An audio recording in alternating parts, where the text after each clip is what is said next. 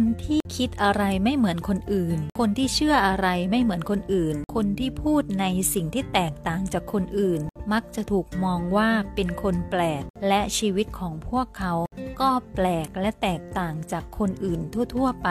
คนแปลกเหล่านี้ สามารถที่จะเปลี่ยนโลกได้ เปลี่ยนโลกในที่นี้หมายถึงเปลี่ยนโลกภายในของตนเอง เมื่อสามารถเปลี่ยนโลกภายในของตนได้ จึงสามารถเปลี่ยนโลกข้างนอกได้ เพราะโลกภายนอกสะท้อนโลกภายใน โลกภายในของเราเป็นแบบไหนเราก็จะมองเห็นภายนอกเป็นแบบนั้น สอดคล้องกันตามกฎธรรมชาติกฎของความเป็นมนุษย์หลาย ๆ คนอาจไม่เคยรู้เมื่อเราเชื่อเหมือนคนอื่น เราคิดเหมือนคนอื่นและเราพูดอะไรตามๆกันไป